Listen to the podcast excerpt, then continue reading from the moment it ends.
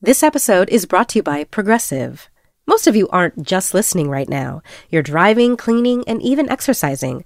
But what if you could be saving money by switching to Progressive? Drivers who save by switching save nearly $750 on average, and auto customers qualify for an average of seven discounts. Multitask right now. Quote today at progressive.com. Progressive Casualty Insurance Company and Affiliates. National average 12 month savings of $744 by new customers surveyed who saved with Progressive between June 2022 and May 2023.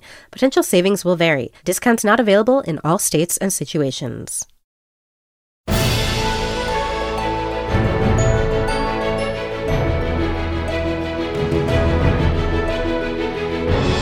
Hello and welcome to another edition of Little Gold Men pre-Oscar week. We are the award season podcast from Vanity Fair and Panoply, and we are releasing a new episode every day this week as we lead up to the big night. Today is Wednesday, so we're here to talk about the live action shorts and have a whole bunch of predictions. I'm here with Vanity Fair's film critic Richard Lawson. Hello. And calling in from Los Angeles is Vanity Fair's digital director Mike Hogan. Hey guys. Mike, are you already wearing your tux? Are you that ready? Uh, if you knew what I was wearing right now, so far from a tux. That's why we're not we're not video skyping. Mike is being feted tonight at the Young Hollywood party. Oh, indeed. Oh yeah, it's in my honor actually. I'm so young.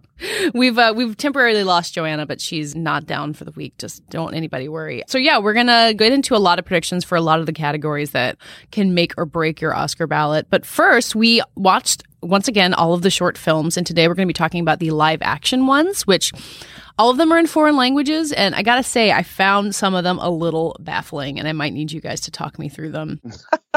I would start pronouncing some of them, but uh, the first two are in French, and I think I would do a terrible job of them. But yeah, were there any highlights from these uh, shorts for you guys? Anything that stands out obviously as a potential winner? I don't know. I kind of was not impressed with the crop, to I be mean, neither. Uh, there's a Danish one called Silent Nights that I Mhm. thought was genuinely bad yeah. I- and, and I- a little racist. I maybe. started thinking Yeah. that maybe if it had been a feature, and it had time to like Sure. actually tell its story. It did feel a little- because a lot happens in that movie, and it's like twenty five minutes long. I mean, yeah, I mean, there's like, you know, issues with immigrants, racism, a mother dies. It's just like a lot. for- infidelity. yeah, yeah. Oh, yeah, infidelity. Um, actually, somebody pointed Malaria. out that, that, that surprise I'm secretly married was kind of a theme for a lot of the shorts this year. Yeah, actually, my least favorite one, even more unfavorite than Silent Nights, was the enemy interior, however you say that, which actually is leading the pack in Gold Derby, and I do not understand it. It reminded me of Jon Stewart's directorial debut, and not in a good way. Oh, like the Oh, interrogation interesting. scene. Yeah. Yeah, I mean, it's basically a a thirty minute one act play that I found just to be, uh, you know maybe I've just seen too many of these things, but I'm like it's the uh, immigration officer interrogating a uh, Algerian born but French living guy. And it just, I was just like, I don't know. This is just too didactic and sort of predictable or something for me. It was some pretty broad strokes. Yeah, and in a year when there are some really great documentaries that expose unimagined a- aspects of, you know, immigration crisis affecting the Middle East and Europe, I just was like, ugh, this is just too ham-fisted. I didn't mind the crazy one about the lady who waves the flag at the train every day. I think that's the only one that I genuinely liked. Like I enjoyed watching it. I thought it had a good vibe to it. It was It had it was cinematic silly. vision. Yeah, it, it was very well shot. It was beautiful in this Swiss village. Um, I mean, it's it's slight, but in a short film, that might not be a bad thing. Well, and I thought Time Code was uh, was very clever. This is the one about two, I guess, parking lot attendants who start dancing in the uh, security cameras for one another's benefit. Yeah, and it is, it's much more charming and innocent than that makes it sound. Yeah, well, right, right, right. It's it's like kind of a they're finding a little moment of exuberance in their dreary twelve hour a day lives. Yeah. Yeah. Um, and it's clever, and it's a clever use of camera technology and surveillance technology that surrounds us all, and, and does kind of reclaim a little bit of humanity from a sort of soul crushing environment. And it was short, so that had that benefit. I actually quite liked Sing. I was actually moved by Sing or something, not moved by it, but I thought it was really clever and, and funny. I wanted to ask you guys about this one because so it's about um, a girl who starts at a new school in Budapest, uh, in Hungary, and um, they have a really well regarded choir, and she joins it, and then the teacher sort of singles her out for not being a great singer, and it's like just pretend to sing, don't actually sing, and then it becomes this kind of like advocacy thing where the kids kind of rally together and, like and labor organizing. and so, you know, I know that, that Hungary's prime minister is viewed as pretty kind of despotic and had had a really, really strict policy about refugees crossing through Hungary. So I'm wondering, there must be some sort of political allegory. this is what I right? thought. Like I was like, I watched Yeah. this movie and I was like, you know, these kids are cute and good for them for being together, but it felt like it had to be an allegory that I wasn't getting. Yeah, which Did is you wh- get the allegory, Mike? Uh, I hadn't even thought about an allegory. I don't know. I actually just thought it was a clever example of a bunch of kids, you know, beating adults yeah. uh, at their own game and showing up their hypocrisy, which I enjoy. And I thought was just well made. It seemed to be kind of like the most deftly filmed, Mm-hmm. possibly of all of them. And anytime you can get kids to act convincingly, I think you deserve a lot of credit. Yeah. But yeah. I got to say, also, you know, we launched our interactive ballot, and I was just this morning flipping through, you know, making my votes, and you can see how many people have voted for things. And it's still early days; there's only a few hundred votes for a lot of things. But I saw Sing leading, and I don't know if that's because the people who made Sing figured out that our ballot is there and you can hack it, or if people really like it, or what's going on. But it got me thinking, hmm, maybe this is, uh, you know, it's worth thinking about this film. But I, I did like it. I liked it, and I feel like it's emotionally satisfying because the kids, you know, the kids win. Not to spoil it, but I just did. I spoiled it. The well, kids win. and speaking of winning, I mean, I think that you know, in terms of predicting Oscar things for this category, I mean, Sing, you know, that's a catchy title. Mhm. People like it's singing. The same title as a movie that opened in December. That's exactly right. Um, it's Yeah. about cute kids, which people like.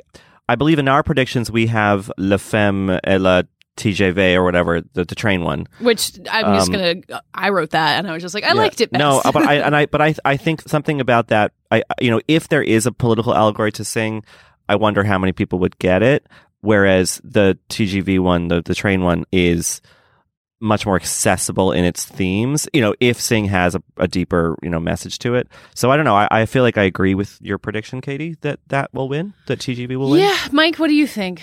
I'm going to vote for Sing, and I could be wrong, but it has to me like a. Uh, and I don't vote in the for the Oscars, by the way, folks. But in my little predictions thing, but I think it has that kind of almost Shirley Jackson lottery Yeah. Mm-hmm. not as dark, but it's just fun to see kids involved in a kind of nefarious thing, but it's not that dark. And now that I think about it, of course, the allegory is, you know, a society that presents itself as perfect by silencing members and how you can fight back against that.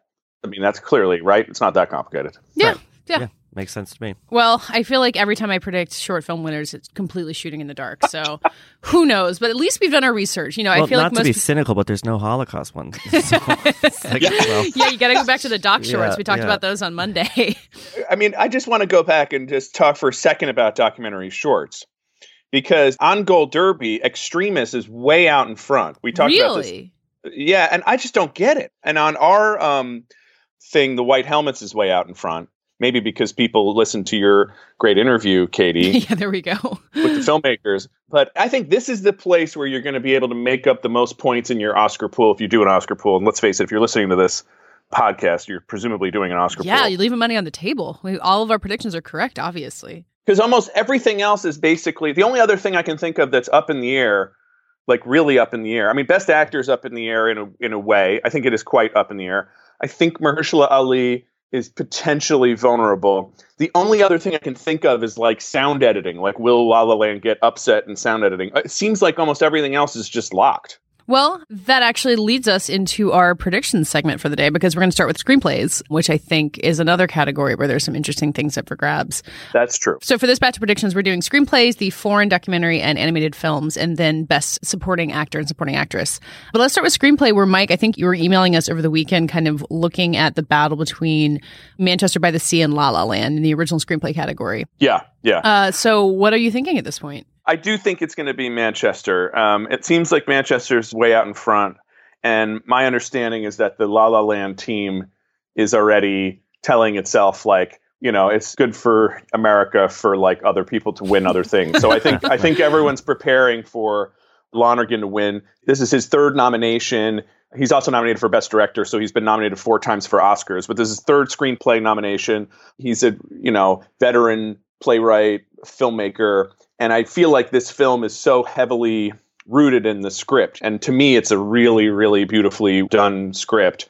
And even some of the criticisms I've heard about the film, which is like, oh, it's too cold, it's too controlled, the actors don't have enough room to move around. First of all, two of them got nominated for Oscars, so they can't complain. Hmm. and if it's cold, that's thematically that plays right into the theme, right? It's a story about crushing soul paralyzing loss in uh, New England. Actually, three of the actors got nominated. Now that uh, just we think about Lucas right. Hedges. Thank you. Three. Yeah. Lucas Yeah. Hedges too.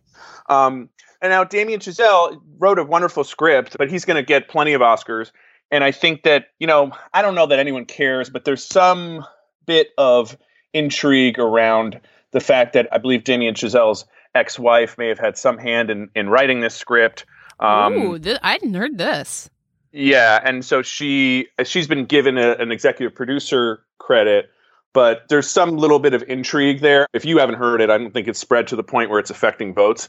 But Who um, knows though? yeah, Wow. Yeah, and I think with the the Lonergan win, well, if we're going to predict that win, which I think we are, you know, that's kind of like his auteurist prize. You know, they're like, we love this movie here. This is the cerebral writing award. You know, it Yes. makes sense that that's kind of how the Academy would think, and I think that you know, there's certainly there is a history of you know Quentin Tarantino, for example, has won screenplay Oscars but not director. There is a history of kind of these beloved auteurs picking up wins in screenplay rather than elsewhere you know and i think the thing about manchester script is that it's spare in its way but it's also um it's really specific and it's really carefully calibrated and it's also funny so it's just Yeah. it's it's a really strong piece of work and i think that with la la land there are many many things to sort of recognize and remember about that film and i don't feel like the dialogue is really i know that screenplays are more than dialogue Yeah. certainly they are but i don't know i feel like manchester is probably a safe bet Well, and Lonergan is so regarded as a as a screenwriter already. You know, Yeah. he was nominated for writing Gangs of New York because he works in other people's movies. So Yeah. I think that's a really easy Yeah. spot to reward Manchester, which at this point we all feel pretty certain it's not going to win Best Picture, whereas La La Land almost certainly is. mm-hmm. Now, the only thing, I mean, you know, it's po- uh, first of all, I think it's interesting that there, in both cases, you've got a writer director nominated, you know, and so in some ways it feels fair in that King Solomon way to just split it and give, you know, Chazelle director and Lonergan writer. Kind of theory that, as Richard suggests, that like Chazelle is kind of leading with being an amazing director, Lonergan's kind of leading with being an amazing writer.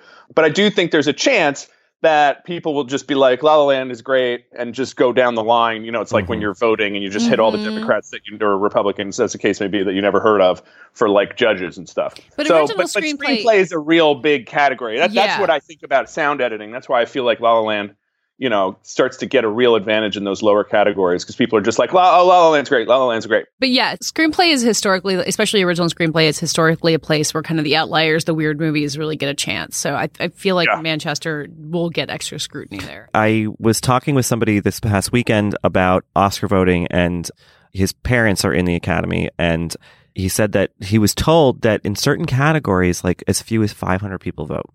So, because they just they'll they'll submit for you know best picture, best actor, best Yeah, actress, and and, then then just- just kind of ignore everything else. So votes really do matter there. So I feel like if there are people who are just doing that down the line thing, it really could affect you know the outcomes. But I don't know. Yeah. This is like America. Like, vote, everybody. I. You have such God. Yeah. power in your hands. but I think that's especially for things like, you know, if it's if you're not an animated person, if you're not a shorts person, I think people are pretty good about opting out in categories where they haven't had a chance to watch the movies and they really don't have a clue. Right. So I think that's more likely than screenplay where everybody has obviously watched these top, you know, eight movies that are Yeah. or, or nine movies that are nominated for uh, best picture. But I don't know. All right, so let's talk about adapted screenplay, where I think maybe we would all like for Moonlight to win. I don't know. What's Gold Derby say, Mike? I'm worrying now that that's not as likely as I was hoping it would be. No, I, th- I think it's now after the WGA and the various other awards. I think it's considered pretty much a slam dunk for Moonlight. And again, an opportunity to award Barry Jenkins something without Yeah. giving him Best Director. But you know, Yeah. if that is indeed the way the Academy thinks, which who knows, maybe it's not.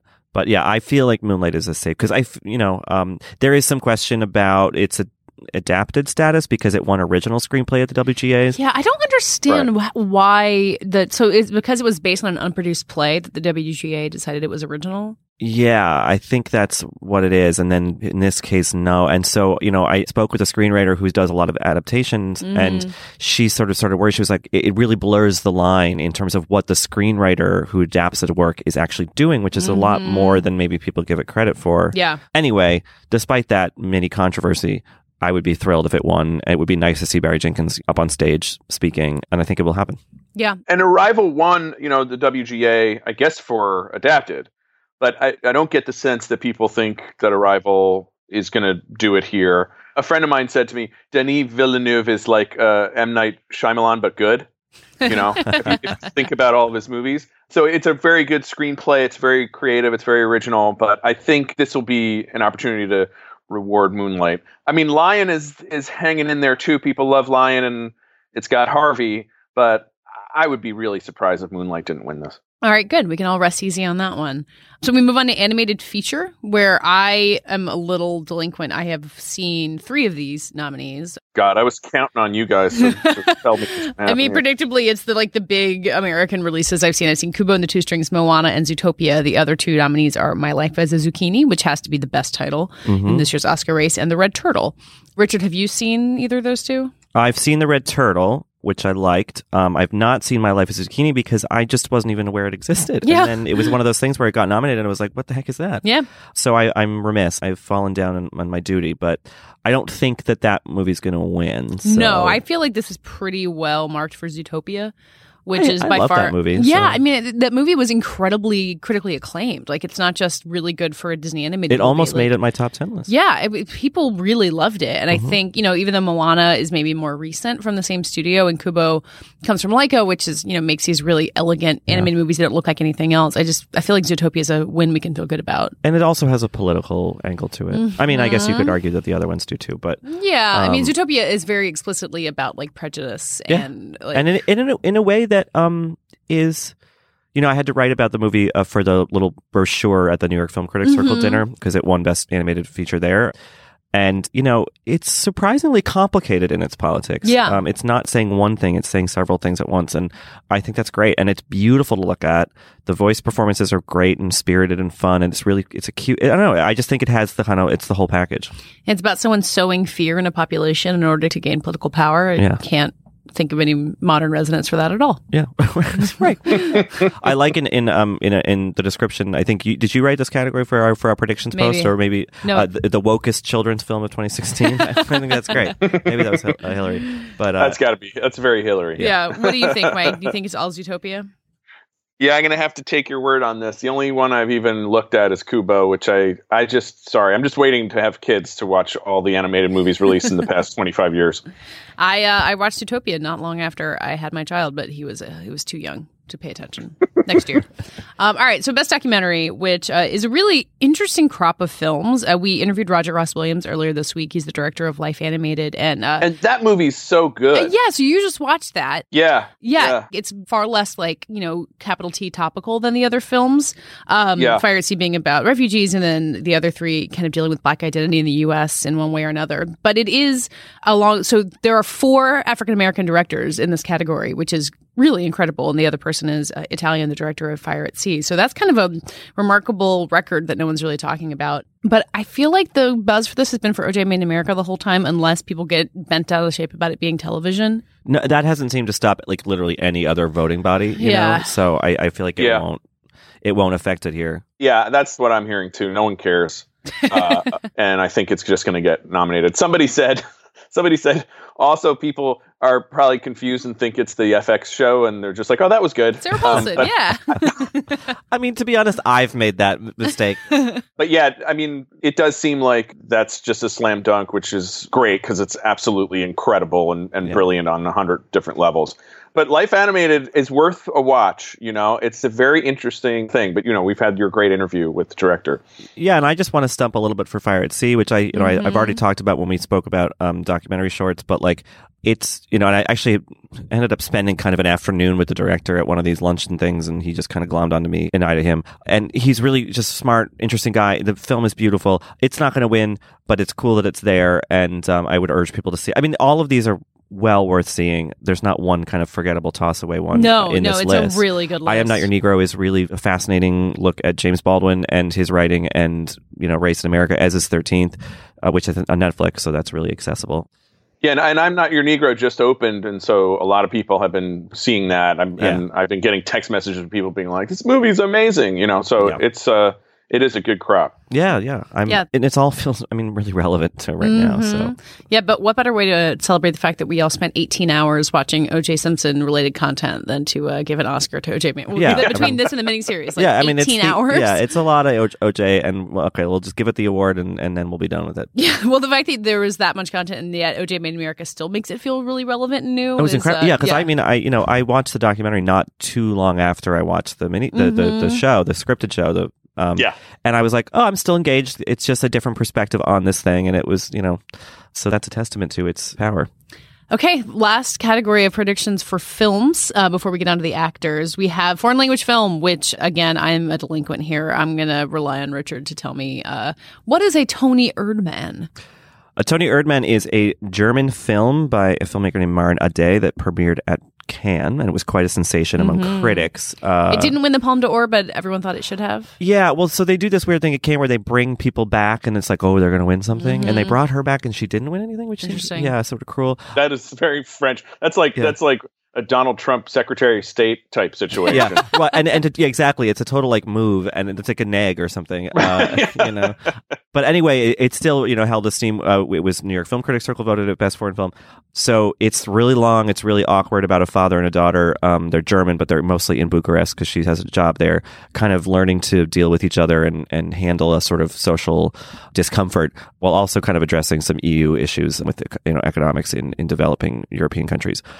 It's great. It's um, not my favorite film of the year by any means, but I think it's really beloved and uh, well, it's getting remade, starting Kristen Wiig and Kristen Wiig Jack, Nicholson. Nicholson. Yeah, so that, that's right. to me, I mean, that gives it like a PR boost. But is Yeah. that does that mean it's going to win in this category? Because foreign language film can Mm. be really weird. I think that given the esteem that Asghar Farhadi has, and given the political climate right now, uh, especially in terms of like he's not coming to the ceremony right because of the the, Mhm. the well now on hold travel ban, but I think the salesman will win, and I think that's what we have predicted on VF.com. Yeah, Yeah. Though Toni Erdmann could spoil. I think the other three, which are Tanna, A Man Called Ove, which I've not seen, which and- is also nominated for makeup. That's right. And Land of Mine, which is this really devastating movie about German, young German soldiers right after the war cleaning up mines off a beach in Denmark.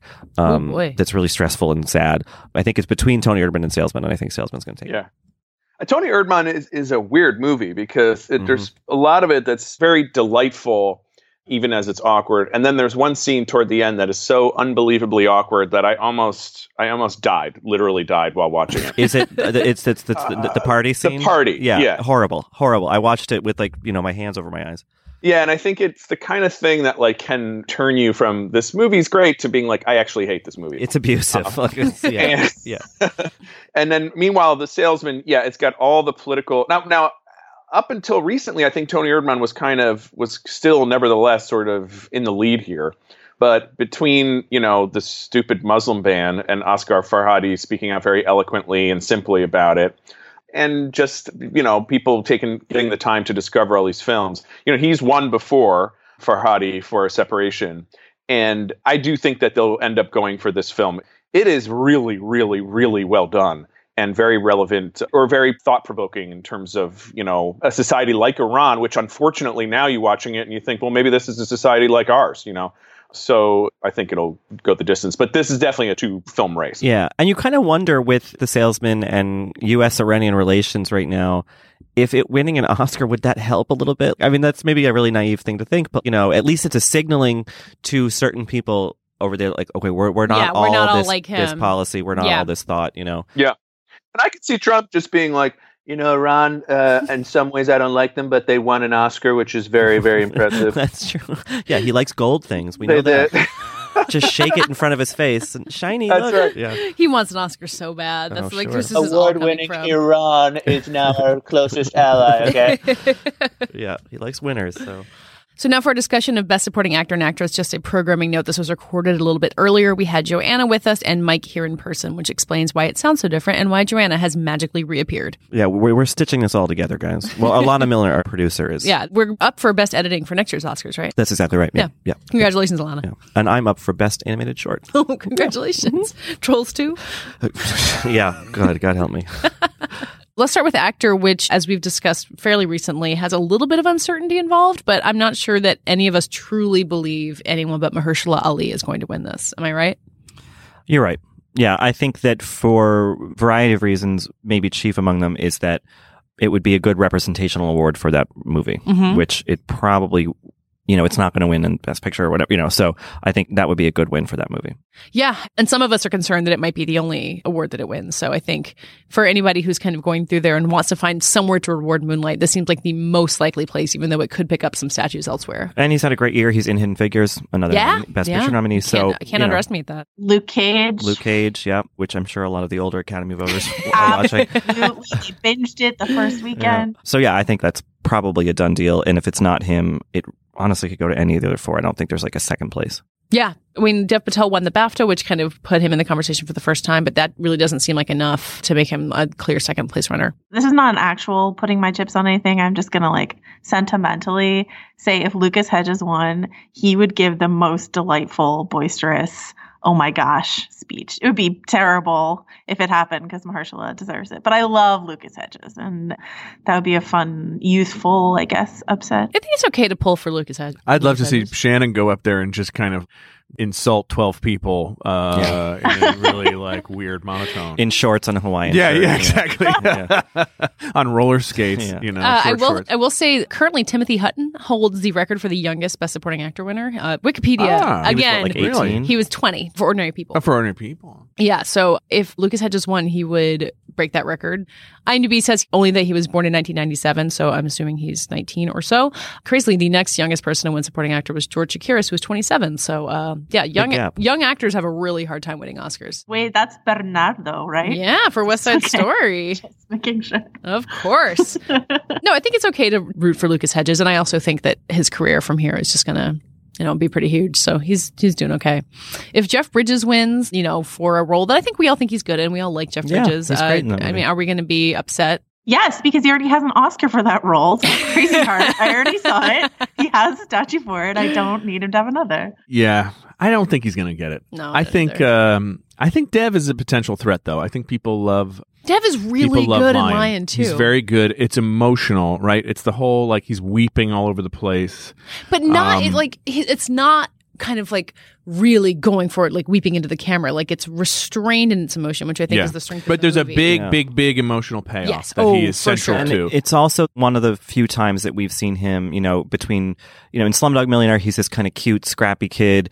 In Best Exotic Marigold Hotel movies, he's sort of, you know, Cute, kind of- scrappy kid. Yeah, well, like, and sort of, you know, sort of high strung. In Lion, he's quiet, kind of saturnine, like he's, but he's, sexy. He's got like a. Oh, he's yeah. Oh, he's got yeah, yeah. He's Yeah. got a smolder to him that we haven't Yeah. seen from him before, and so it's it's kind of like, you know, oh look at this, you know, actor kind of going to a new level, a new depth, and people like that, voters Yeah. like that. So I mean, Yeah. he's uh, again like Hidden Figures. He's like a palatable, multicultural alternative to Moonlight for people who feel alienated by that film, alienated by. Do we have evidence that there are that many people who feel alienated by Moonlight, or do, No. do we just feel like it's just not going to be? I'm worth just the going white Oscar on voters? sheer prejudice against my white men. conception of Oscar voters. I mean, they have given us ample evidence to yeah. back so that up. you know, I'm in like battered spouse syndrome here. Can I can I be like less delicate than Mike and say you're saying like well, I think you said this before on air actually. It's okay to be black and it's okay to be gay. But it's not okay to be black and gay in terms of being a movie. It's like I too much. Did I ever say that? I think I said that. yeah. Oh, yeah, okay. Richard said that. It's okay when Richard okay. says it. Yeah, I mean, you know, I think that's the thing. I mean, Moonlight is very, very challenging in ways that I think are wonderful, but it's not. It's not a big tent movie, right? And But- Lion is big tent. Lion, Lion, you could be a Trump voter and watch Lion And support, reassure like, yourself that you're not racist by voting for Dev instead of Mahershala. Like I- that's just that's the world we live in. I think Mahershala though goes a long way toward bridging that gap by being really charming and really good on the circuit.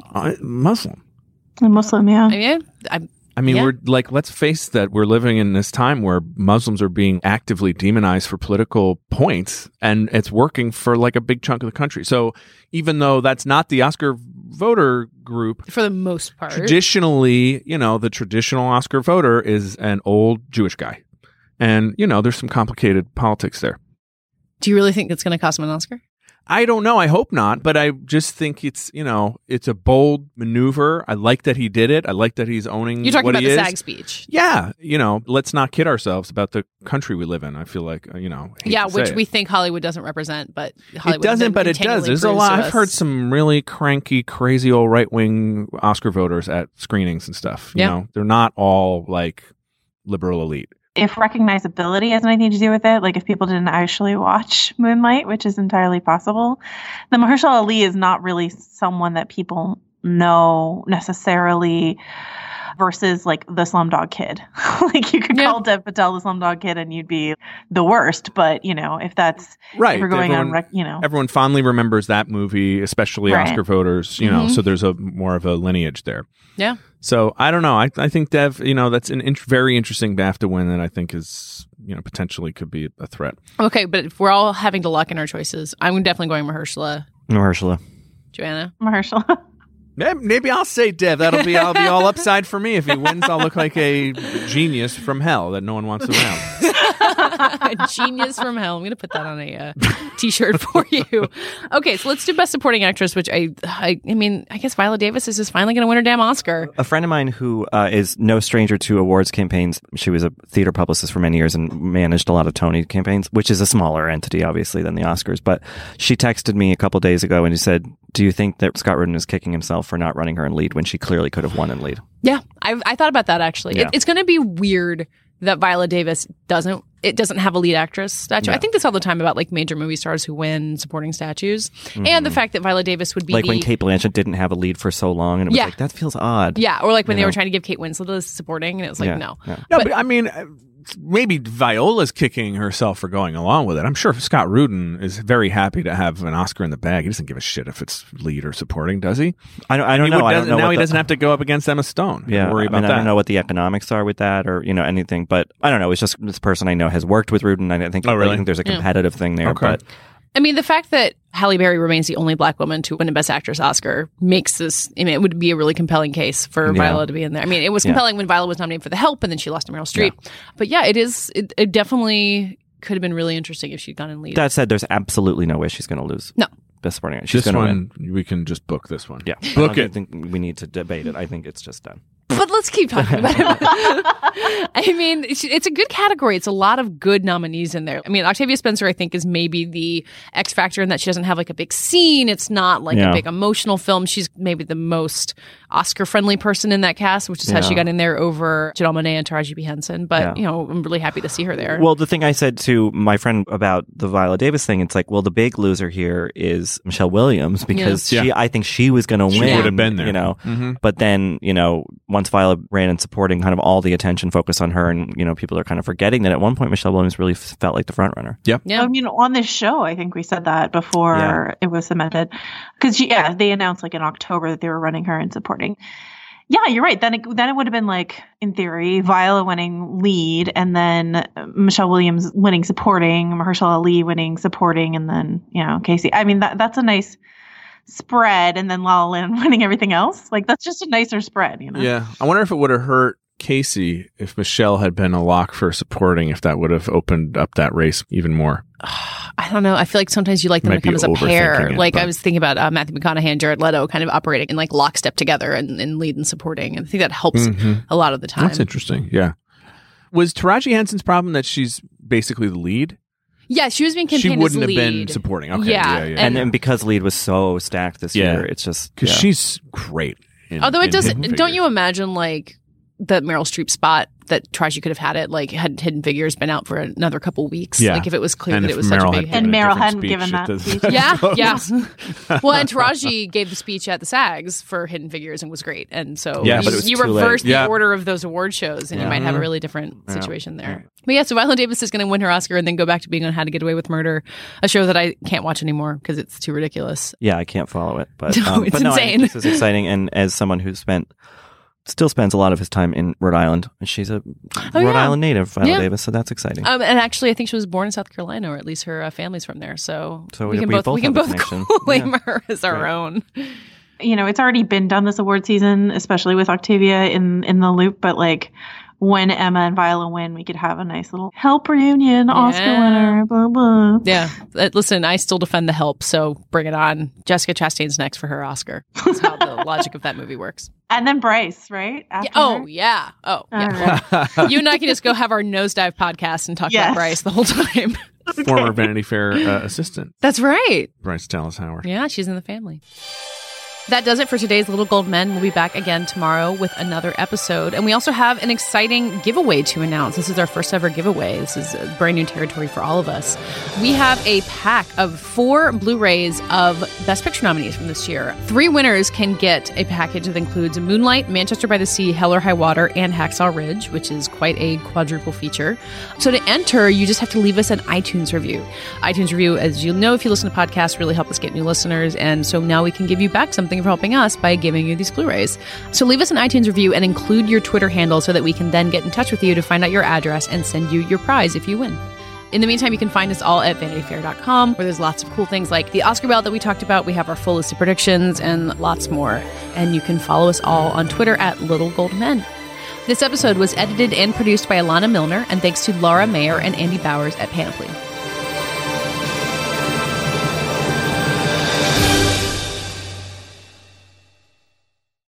I'm Bobby Finger. And I'm Lindsey Weber. Do you ever see a new face or name on your news feeds and say, Who the heck is that? Our podcast, Who Weekly, is everything you need to know about the celebrities you don't. Think of us as your cheat code to People Magazine, your glossary for Hollywood, a shortcut to understanding pop culture at large. For the past eight years, Who Weekly has been telling listeners everything they need to know about the celebrities they don't. The New Yorker says we spelunk deep into the demimonde with convivial delight. That's a direct quote. Mostly, we're going to explain to you Irish star Barry Keoghan's sudden rise to fame and relationship with a not so under the radar pop princess named Sabrina, The fake wedding Real Housewives star Cynthia Bailey had to promote a limo rental company. and why all the Gen Zers you know are talking about a guy named Benson Boone. Each episode goes deep into the biggest celebrity stories of the moment, and if you're still confused, we even have a weekly call in episode where we answer the most burning celebrity queries. Who Weekly airs twice weekly with brand new episodes on Tuesdays and Fridays. Listen and follow Who Weekly and Odyssey podcasts available now for free on the Odyssey app and wherever you get your podcasts. From PRX.